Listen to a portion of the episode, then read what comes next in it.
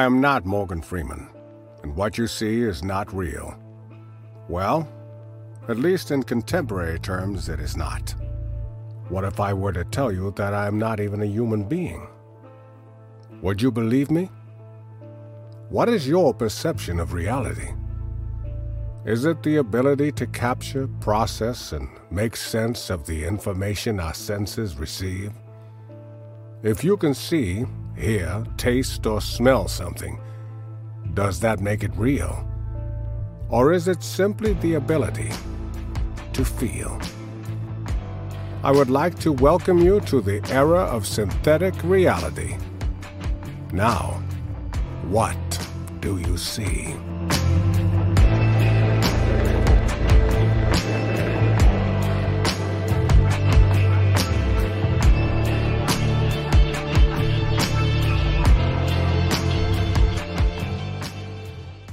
Máme tady další díl N F N Talks a mým dnešním hostem je nezávislý redaktor webu Hlídací pes a taky tvůrce vzdělávacích videí jak o žurnalistice, tak o fake news na TikTok, Jan Žabka. Dobrý den. Těší mě, dobrý den. Zeptám se vás rovnou, je umělá inteligence na vzestupu? Myslím si, že by to úplně na začátek bylo nejlepší nechat vygenerovat umělou inteligenci, ať si odpoví sama. Tak, tak já, já myslím, že můžeme. Zkusím do ChatGPT zadat e, otázku, je umělá, na, umělá inteligence na vzestupu. A když počkám na odpověď, tak vygeneruje odpověď. Ano, umělá inteligence je stále více se rozvíjející technologií a můžeme očekávat, že bude dále růst a rozvíjet se v budoucnosti. A I má již nyní zásadní dopad na mnoho oblastí, včetně průmyslu, zdravotnictví, dopravy, zábavy a mnoho dalšího. Pokrok v oblasti hlubokého učení, rozšířené reality, robotiky a dalších technologií umožňuje A I učit se z obrovského množství dat a zlepšovat své schopnosti v řešení složitých problémů. Vzhledem k tomu, že vývoj A I bude pravděpodobně pokračovat a technologie bude stále vyspělejší, očekává se, že bude mít stále větší vliv na naše každodenní životy a mnoho oblastí lidské činnosti. Nicméně, nicméně je také důležité vzít v úvahu etické a bezpečnostní otázky, které s tím souvisejí, a věnovat pozornost zajištění odpovídajících standardů pro vývoj a nasazení uh, technologií umělé inteligence. Takže já myslím, že úplně krátká odpověď je ano, je na vzestupu. Uh, na druhou stranu si myslím, že to není něco, čeho bychom se v tuto chvíli měli zásadně bát, tak jak se o tom v médiích často mluví, uh, s nějakým, s takovou jako uh, v takovém hávu obav a strachu, který je pochopitelný, ale myslím si, že to není tak děsivé, jak se na první pohled může zdát. Mm-hmm. Zkusme se teďka zaměřit přímo na konkrétní věc. Dá se umělá inteligence a jak vy, využít při vytváření třeba audiovizuálního díla? Viděli jsme vlastně uh, příklad uh, Morgana Freemana, který byl vlastně deepfake, což je uh, vytvoření umělé inteligence, nebo umělá inteligence uh, dokáže nás jako lidi dostat do s, situací, uh, ve kterých jsme se nikdy neocitli. Dokáže vytvořit uh, dokonce věrohodný náš hlas a vlastně ho napodobit. Uh, to je jedna možnost, jak může umělá inteligence vytvořit vlastně nějaký jako uh, vizuálně, audiovizuální dílo nebo věc, která vypadá realisticky, ale zároveň může umělá inteligence třeba uh, oživit uh, Václava Havla a udělat s ním rozhovor, což po mně připadá jako poměrně zajímavá věc. Zároveň můžeme uh, umělou inteligenci uh, využít uh, k dalším jako nějakým edukativním uh, edukativním výtvorům, které potom třeba nás přenesou v historii a čase a budeme schopni se třeba bavit s jinými jako historickými osobnostmi a tak. A není to podle mě jenom vlastně o současných osobnostech a politice a současných lidech, kteří budou říkat věci, které ve skutečnosti nikdy neřekli, a vypadá to jako děsivě. Mm-hmm. Takže když se samozřejmě bavíme o tady jako historických osobnostech, které bychom mohli znova, znova přivést třeba k životu, tak to je jako super, ale ten Morgan Freeman přece jenom mně to přijde jako trochu děsivý. Mm-hmm. Dá se A I nějak regulovat vlastně v mediálním prostoru? Případně si už se to nějak děje? Tak určitě, jako kdyby jsou snahy i médií si nastavovat nějaká pravidla, třeba České Seznam Zprávy mají mm-hmm. dokonce jako pravidla pro to, jak postupovat ve využívání nástrojů, které spadají do toho názvu umělá inteligence, byť my si hodně často představíme umělou inteligenci jako nějaký myslící mozek, ale tak to není. Mm-hmm. No to co všechno furt... tam třeba patří? Uh, tak jako můžou to být právě ty nástroje, jazykové modely, jako je ChatGPT, který vlastně je takový jako zlepšený uh, vyhledávač od Google. Mm-hmm. On prostě prohledává ten internet a na základě toho potom tvoří sdělení. Rozdíl je, že uh, ne jako u Google, tak to ne, nevyskočí vám prostě nějaký odkaz na nějaký zdroj, ale vyskočí vám nějaké ucelené sdělení. Skoro jako kdyby vy jste uh, dostala otázku při zkoušce uh, u maturity třeba a uh, tam, ba, tam by vám uh, byla položena nějaká otázka. Vy jste vlastně trošku jako se snažila něco, uh, to téma jako vysvětlit. Tak podobně postupuje ten ChatGPT, že to nedává jenom do jako zdroje mm-hmm. nějaké jedné věty, ale rozvine to jako vlastně člověk jako nějakou myšlenku.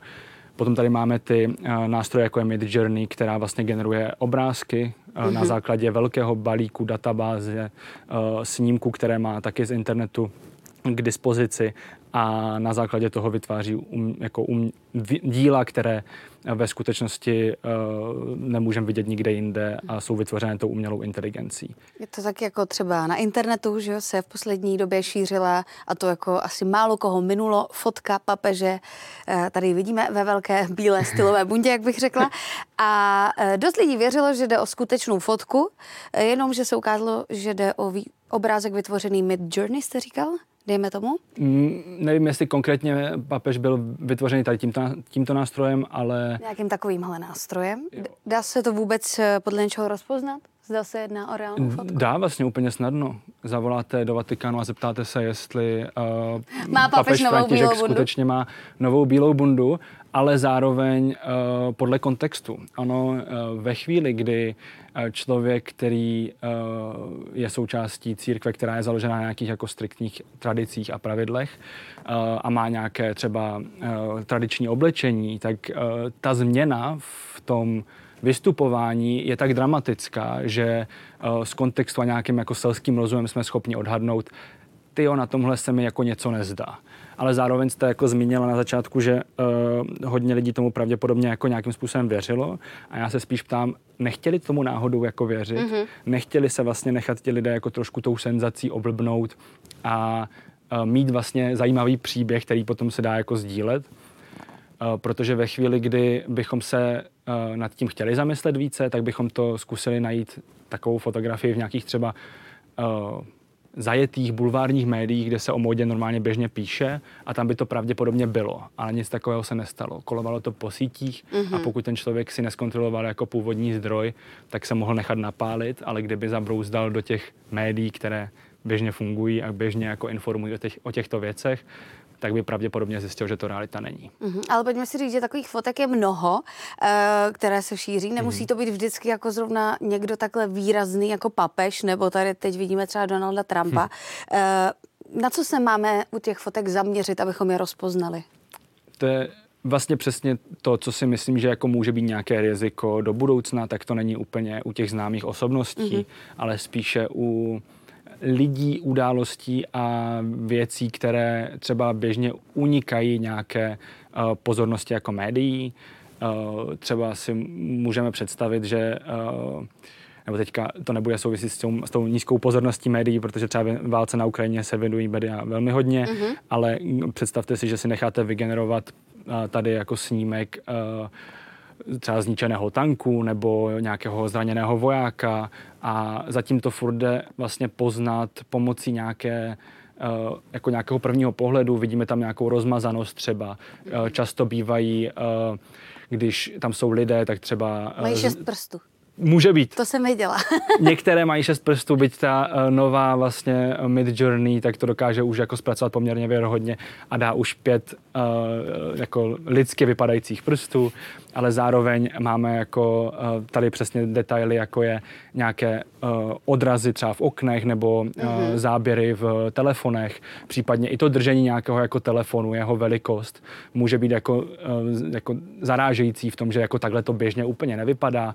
Perspektiva nějakých ulic, uh, tvary oken, Tady tohle je snímek, který jsem vlastně nechal vygenerovat jenom s popisem sníh, vesnice, hory a vygenerovalo to vlastně tady toto. A co máme v těch čtverečkách? Aby... V těch čtverečkách, tam kdybychom se zaměřili na ten čtvereček, který je jako trošku níž, tak tam bychom viděli, že je tam úplně uh, vlastně nelogicky vypadající nějaký přístřešek a uh, nedává to moc smysl. A tam uh-huh. v pozadí, tam jsem chtěl ukázat na uh, okna, která... Uh, jsou jako kdyby tak cik-cak a vlastně nedávají úplně smysl, ale zároveň je dost možné, že někdo si prostě řekne, nějaký architekt si řekne, udělám cik-cak okna a bude to prostě jako, uh, budeme si myslet, že to je umělá inteligence a ve skutečnosti je to realita. Ale co chci ještě k tomu říct, že to, co dneska platí u té umělé inteligence a rozpoznávání, že si můžeme říct jako uh, šest prstů, uh, nějaké jako odrazy, to už zítra nemusí být pravda. Ono jako máme nějakou verzi čtyři, uh, byla verze čtyři, tam bylo šest prstů, verze pět, tam už je prostě uh, normálních pět lidských prstů a verze uh, šest už může mít prostě odrazy a může mít jako vlastně skvěle zpracovaný ten vizuální materiál a to, co platí k tomu odhalování dneska, zítra vlastně může být nám úplně k ničemu a myslím si, že to, na čem bude záviset, je vždycky ten kontext a nějaká kvalitní novinářská práce, ve které ten novinář skutečně bude si dbát na to, že si ověří autora fotografie, než to bude někde zveřejňovat. Ale na sociálních sítích nějakému takovému šíření pravděpodobně nikdy nezamezíme. Takže když se prostě obecně zeptám, jestli v budoucnu dokážeme rozlišit audiovizuální dílo skutečné od umělého, tak řeknete, nevím? Ano. Ale uh, já si myslím, že největší problém není ani takto samotné audiovizuální dílo, jako množství dat a informací, které na sociálních sítích třeba konzumujeme. Když se vezme takový TikTok, to je prostě něco, u čeho uh, dnešní mladší generace jsou schopné trávit několik hodin a jenom vlastně scrollují jedno video za druhým. Mm-hmm. Ta videa mají často prostě pár vteřin. A konzumují. Přesně, kom, přesně, konzumují to a nasávají vlastně ten obsah. A v takovém množství člověk prostě nemá šanci kontrolovat každé video. A pro ně mnohem důležitější bude asi myšlenka, jakou to ten obraz nebo to video mm-hmm. sděluje, než to, jestli to video je jako skutečné nebo ne. Je to trošku vlastně děsivé a na druhou stranu uh, já vždycky nad těma mladýma lidma jako nerad lámu hůl a myslím si, že oni si prostě uh, najdou cestu, jak tady tohle efektivně využít a jak se tomu třeba vyvarovat, aby uh, jako na to naletěli do budoucna a budou jako umět ty nástroje využívat a tak. Uh-huh. Uh, my už jsme to předtím trošku naťukli. Uh-huh. On velký rozdíl mezi teda, jsme říkali, uh, fotkami od A I a deepfake videama není, jste říkal. Ten, to rozlišování a všechno je asi funguje na stejném principu, je to tak? Je to vlastně tak. Ono jako kdyby, já si... Uh, Ono se tady hodně strašilo deepfakem, jak to změní politickou scénu, jak to vlastně změní dezinformační jako tu, ten jako dezinformační chaos, který tady máme. A vlastně se ukázalo, že ty nejefektivnější dezinformace stále jsou furt nějaké vytrhávání jako věcí z kontextu, měnění jako nějakých základních třeba věd a tak, ale jako Uh, ta videa jsou pracnější na výrobu, byť mm-hmm. se to zlehčuje a je to čím dál snažší a snažší, ale stále to má nějakou uh, jako komplikovanost a uh, odhalit to jde právě buď podle toho kontextu, anebo to do budoucna budou odhalovat nástroje umělé inteligence. Takže vlastně se postaví umělá inteligence proti umělé inteligence, protože lidské oko na to prostě nebude stačit, ale stejně jako jde vytvořit geniální nástroj na vytváření fejků, tak určitě jde vytvořit geniální nástroj na, na, vytvářa, na rozpoznávání mm-hmm. tady těch jako falešných informací. A to, co prostě nám jako lidskému oku unikne, tak té umělé inteligence pravděpodobně ne. Mm-hmm. Uh, já jsem četla rozhovor, který jste vedl právě s umělou inteligencí. Je něco, čím vás, byl to asi ten ChatGPT, uh, čím vás překvapil? Nějaká odpověď? Uh, odpověď úplně ne, ale já to vlastně byl jeden z prvních rozhovorů, které jsem uh, s ChatGPT vedl. Uh-huh. Pak jsem si jako vedl ještě nějakých da, pár, pár dalších, ale už jsem to jako nikde nepublikoval, spíš to bylo takové jako pro osobní pobavení. Ale jelikož to byl jeden z prvních, tak jsem byl překvapen uceleností těch odpovědí. Zároveň nějakou jako uh, lidskostí, v, protože ten, ten rozhovor se týkal nějaké jako mediální etiky. Mm-hmm. A uh, přišlo mi, že uh, by se od té umělé inteligence mnoho novinářů mohlo hodně přiučit a vlastně nějakým způsobem uh, dodržovat nějaké etické zásady, které, které uh, ta umělá inteligence ví a novináři často e, zazdívají. Bylo vám to příjemnější než některé rozhovory s lidma? Ne, to vůbec. E, stále je to stroj a myslím si, že jako lidský faktor v žurnalistice je něco, co tu žurnalistiku dělá jako atraktivní. To, že se setkáváte s reálnými lidmi, e, prostě nenahradí to, že si byť zajímavě pokecáte s umělou inteligencí, tak určitě e, nevidím do budoucna to, že by se dělali jako jenom rozhovory mm-hmm. s umělou inteligencí. Ono vlastně nedávno vznikl, a teďka nechci úplně se plést, ale rozhovor s Schumacherem, který kvůli svému zdravotnímu stavu není schopen dávat žádné rozhovory, ano. tak vznikl takový rozhovor a šéfredaktorka, která ho publikovala, následně byla vyhozena, protože tu realitu, že jde o, uměl, o rozhovor s umělou inteligencí, napsala až jako na závěr, uh-huh. nebo zmínila tu zmínku na závěr, takže vlastně ten čtenář, který to začal číst, tak byl jako v podstatě klamán tím, že jako jde o skutečný rozhovor s Schumacherem, ale uh, to jsou takové experimenty, které se zkouší, protože to je nová, jako zdánlivě nová technologie a uh, nemyslím si, že to tak jako bude pokračovat dál. Mm-hmm. Co říkáte na výzvu Elona Muska, vlastně i dalších technologických odborníků, že by se měl vlastně ten vývoj na nějakou dobu pozastavit? Hmm.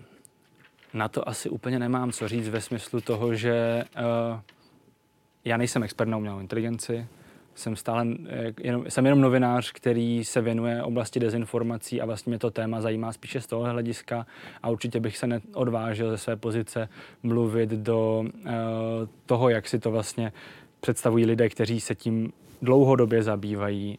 Uh, mají na to jako uh, výzkumy a uh, jsou v tom skutečně jako špičky v tom oboru, uh, ale jsou vlastně dva směry, kdy uh, někteří chtějí to zastavit, jiní říkají, že už to zastavit nejde a nějakým způsobem uh, ty karty už jsou nějak rozdány a musí se s tím teďka hrát, ale uh, to je podle mě jako na místě vědecká nebo odborná debata, která je super, že probíhá a myslím si, že díky těmto debatám uh, to jako společnost jsme potom schopnější se s tím v nějakých mezích jako vyrovnat a vlastně, aby to nedošlo přesně do toho nějakého postapokalyptického mm-hmm. vidění světa, uh, protože uh, to pravděpodobně takhle úplně nedopadne, ale zároveň, aby to nebylo jako nesmírně pozitivní, jako A I teďka uh, všechny zachrání a budeme se mít jako dobře a budeme lítat na tom růžovém obláčku. Prostě mm-hmm. to není pravda. Mm-hmm. Uh, vy se jako novinář zaměřujete na dezinformace, i hlavně teda i na jejich vyvracení a využíváte techniky, která se jmenuje OSINT, Open Source Intelligence. Vysvětlíte nám, jak funguje tahle technika? Úplně jednoduše je to technika, kterou vždycky využívali zpravodajské služby a s nějakým, s nějakým jako s nějakou demokratizací a větším, větší dostupností internetu a s tím, že se na internetu začaly objevovat jako databáze smluv, dat, online mapy a různé jako nástroje, ve kterých, ze kterých můžeme sbírat informace, třeba i sociální sítě. Tak se technika, která dříve byla dostupná především jako zpravodajcům, tak dneska je to schopen dělat i novinář nebo běžný člověk. A takže já, jsou přístupné k, jako pro všechny. Je to o tom, že vlastně se využívají nástroje, které jsou volně dostupné mm-hmm.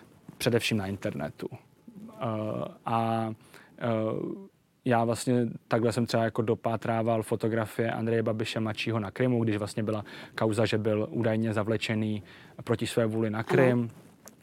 Se kterou přišly Seznam Zprávy, tak já jsem potom s týmem, mezinárodním investigativním týmem Bellingcat vlastně dohledával, kde přesně byly fotografie, které zveřejnil vlastně jeho otec, premiér Andrej Babiš, tehdejší premiér, na sociálních sítích s tím, že si to tam ten jeho syn vlastně jako užíval a že to nebylo žádné zavlečení, ale jako dobrovolná rekonvalescenční cesta na, na, na, na okupované území Ruskem. Uh, a vlastně jsme to, jsme to dělali tak, že jsme prozkoumávali staré články, satelitní snímky, uh, databáze třeba uh, SPZek mm-hmm. a takové jako nástroje a na základě toho jsme byli schopni dohledat, kde přesně se vlastně Andrej Babiš mladší tehdy pohyboval a kdy se tam pohyboval. A to je vlastně gro toho, toho celého uh, mm-hmm. přístupu. Přece jenom, ale vy jste novinář a vás to jako napadne tady tyhle ty věci dělat, jak ale má dezinformaci rozpoznat úplně obyčejný člověk, který si nebude dohledávat SPZky na Krymu v tom a v tom roce třeba? Jasně, uh, ono ty základní nějaké poučky jsou v tom, že uh, když to v nás vyvolává nějaké silné emoce, ta zpráva nebo i obrázek, a vlastně i ten papež, kterého jsme viděli, vzbuzoval nějaké jako silné emoce v tom, že tyjo, to je hrozně jako cool, anebo naopak, tyjo, to je vlastně strašně špatně, že církevní představitel uh, se takhle jako uh, oblíká třeba mm-hmm. uh, a vzbuzuje to nějaké jako emoce v nás, tak v té chvíli je podle mě nejlepší, že se ten člověk jako zastaví na chvilku, vydýchá to, než to bude jako sdílet a nějakým způsobem s tím materiálem dále nakládat a prostě se zamyslí, jestli je to reálné nebo není a ve chvíli, kdy bude mít pochybnost o tom, že není, tak vyzkoušel třeba nástroje, jako je úplně jednoduše volně dostupný vyhledávač obrázku na Google nebo Google Lens, což je aplikace, kterou má každý, skoro každý v telefoně, může si něco vyfotit a takhle si to ověřit. Případně, že najede na stránky, jako jsou manipulátoři C Z, hoax C Z nebo A F P na, na pravou míru nebo ověřovna česk, jakože Českého rozhlasu. To jsou weby, kde oni ověřují tady ty informace a je to možná někdy lepší jako důvěřovat tady těm zdrojům, než uh, to dělat jako kdyby po vlastní ose. A když to člověk chce dělat po vlastní ose, tak bude muset vědět, že mu to dá trošku i někdy práce a uh, že není schopen ověřit úplně všechno, co na internetu koluje a je dobré si to jako přiznat. Máme pak ale taky lidi, kteří si dezinformace uvěřují na dezinformačních webech a věří jim. Jak se dá s těmihle lidmi pak pracovat a vysvětlit jim, že, že to není pravda? To je důvod, protože se vlastně nepoužívá poučka ověřujme si to ze dvou až tří nezávislých zdrojů. Teďka nemyslím, novináři by se tím furt měli řídit, mm-hmm. ale lidé jako běžní uživatelé, právě co třeba přijímají dezinformace, tak si ty informace skutečně ověřují, ale přesně ověřují se jí z dalších uh, trošku pochybných zdrojů. Mm-hmm. A v takovém případě uh, je otázkou, jestli ten člověk tomu zdroji důvěřuje, uh, jestli by mu jako důvěřovat měl. A nad tím se může zamyslet tím, že je tam autor toho článku, je tam dohledatelná nějaká jako e, vlastnická vazba toho webu, známe financování těch stránek, odkud to pochází, skutečně znám ten zdroj, který jako tu, s tou informací přišel a ptát se spíš jako vlastně na takové zpochybňující otázky nebo hledající otázky nějakých jako základních e, informací o tom sdělení nebo o té fotografii a podobně, protože rozdíl mezi dezinformační prací a novinář, novinářskou profesí je v tom, že já bych si nedovolil vytvořit článek, pod který bych se nepodepsal. Mm-hmm. Vždycky budu přijímat odpovědnost za sdělení, které napíšu a které potom jako zveřejním. Zároveň vždycky tam sdělu, zveřejňuji zdroje, ze kterých čerpám.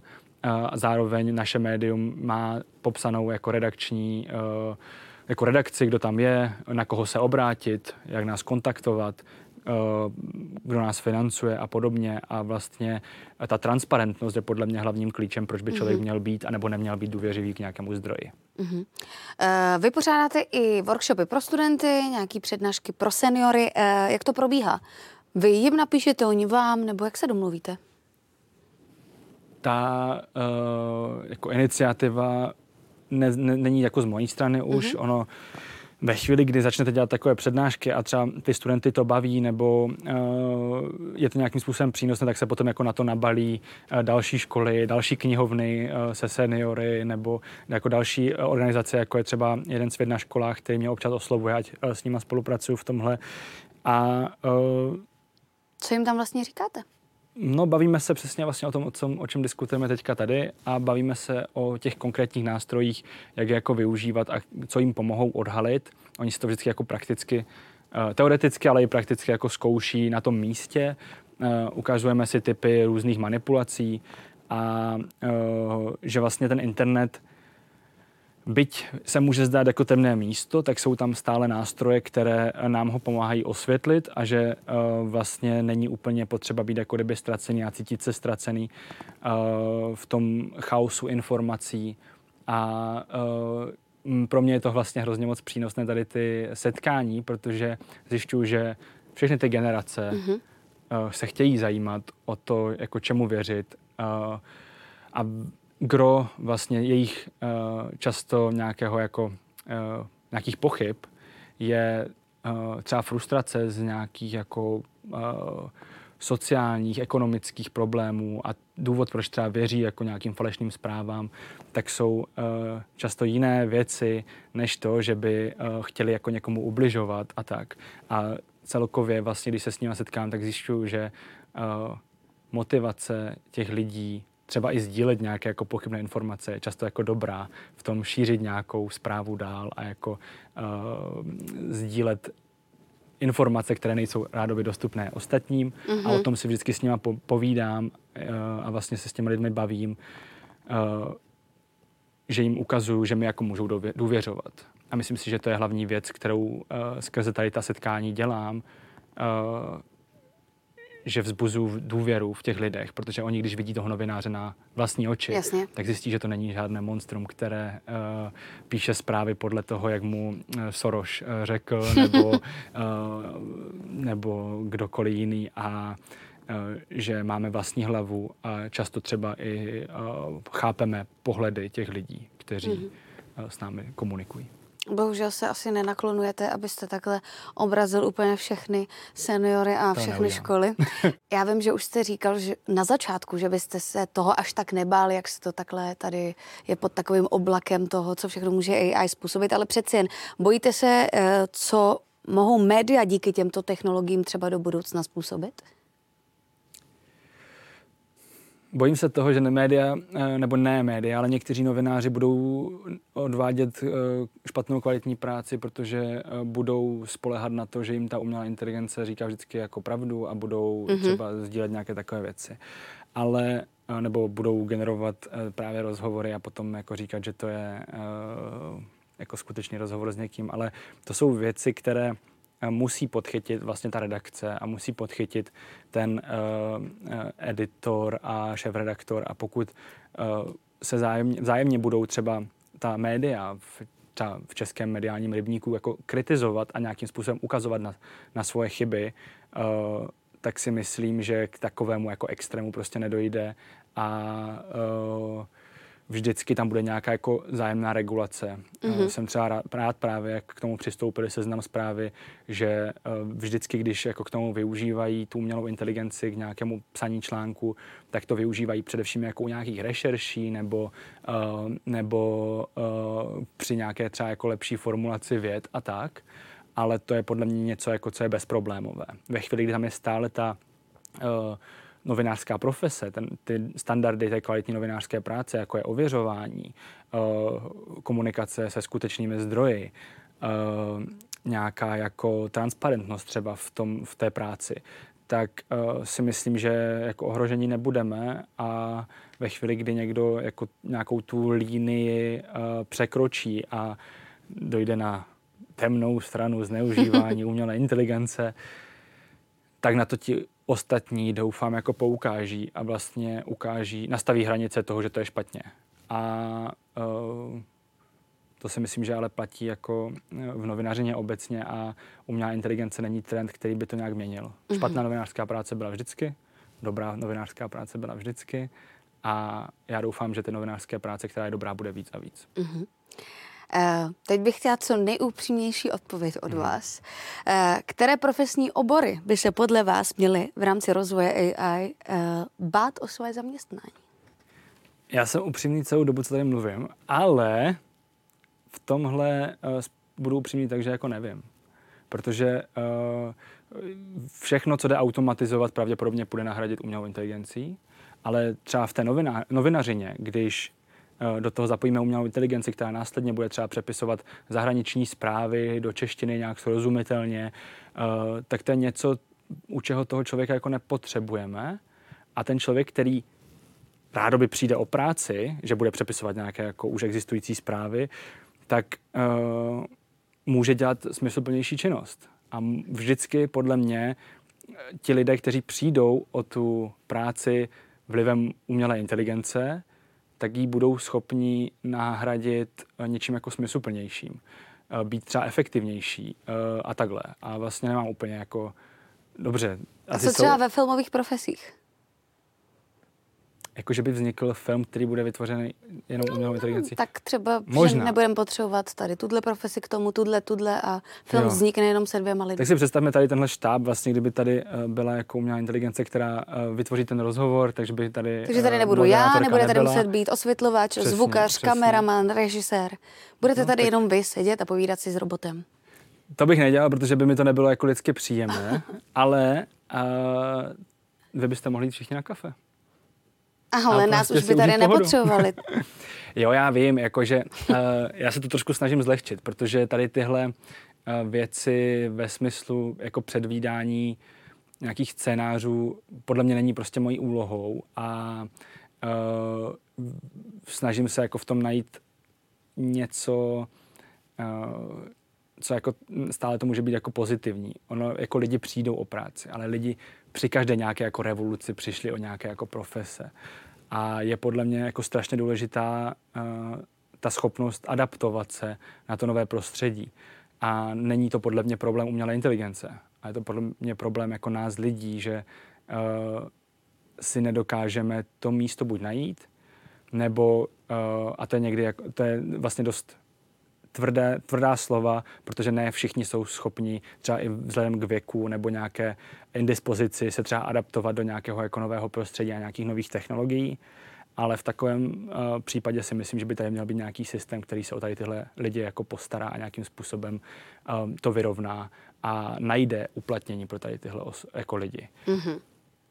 Uh, ale podle mě to není otázka umělé inteligence, ale otázka toho... Um, jako nějaká, nějaké společnosti a toho, jestli jako lidi uh, jsme ochotní se učit novým věcem. Děkuju. Ještě se vás zeptám, jak vidíte budoucnost televize? Budoucnost televize? Uh, já mě, mě vždycky vlastně baví takové to, jako, uh, že televize zanikne nebo uh, něco takového. Mluvilo se o tom s rozhlasem. Jsme prostě v dnešní době, kdy na cestách se poslouchá rozhlas než dříve. Vznikly podcasty, kdy jako uh, Český rozhlas třeba, který uh, má jako skutečně skvělé podcastové série, tak vlastně si našel uplatnění jako v jiném, uh, jiném způsobu uh, té rozhlasové práce. A stejně tak si myslím, že to jako kdyby bude uh, s televizemi. Televize nějakým způsobem si myslím, že zůstane jako informační kanál, jako nějaké zpravodajské médium, kde budou probíhat zpravodajské relace. To je podle mě stále důležité, obzvlášť když se objeví nějaká krize a třeba nepůjde internet, bude nějaký takový, nějaký takový jako třeba spadnou sociální blackout. Sítě nebo něco. V blackoutu by asi pravděpodobně nefungovala ani televize, mm. ale... A rádio by pořád šlo. Ale rádio by pořád šlo, i proto je prostě v krizových manuálech, když dojde na výbuch nějaké, nebo prostě nějakou krizi, tak zapněte rádio. Zapněte rádio. Mm-hmm. A uh, já si myslím, že tady tahle média tady jako vždycky v nějaké podobě budou. Otázka je, jak se ty mediální společnosti dokážou zase adaptovat na to prostředí nové. A máme tady ty uh, videa on demand, mm-hmm. na vyž- videa na vyžádání, uh, která třeba uh, jsou teďka jako velmi populární, ale může za pár let přijít něco nového, Uh, u čeho třeba ty i české jako televize vlastně nezůstanou pozadu a budou uh, kvalitně uh, dělat svoji práci jenom v jiném jako mediálním prostředí. Mm-hmm. Já děkuju za rozhovor a děkuju, že jste přišel. To byl Jan Žabka. Taky děkuju.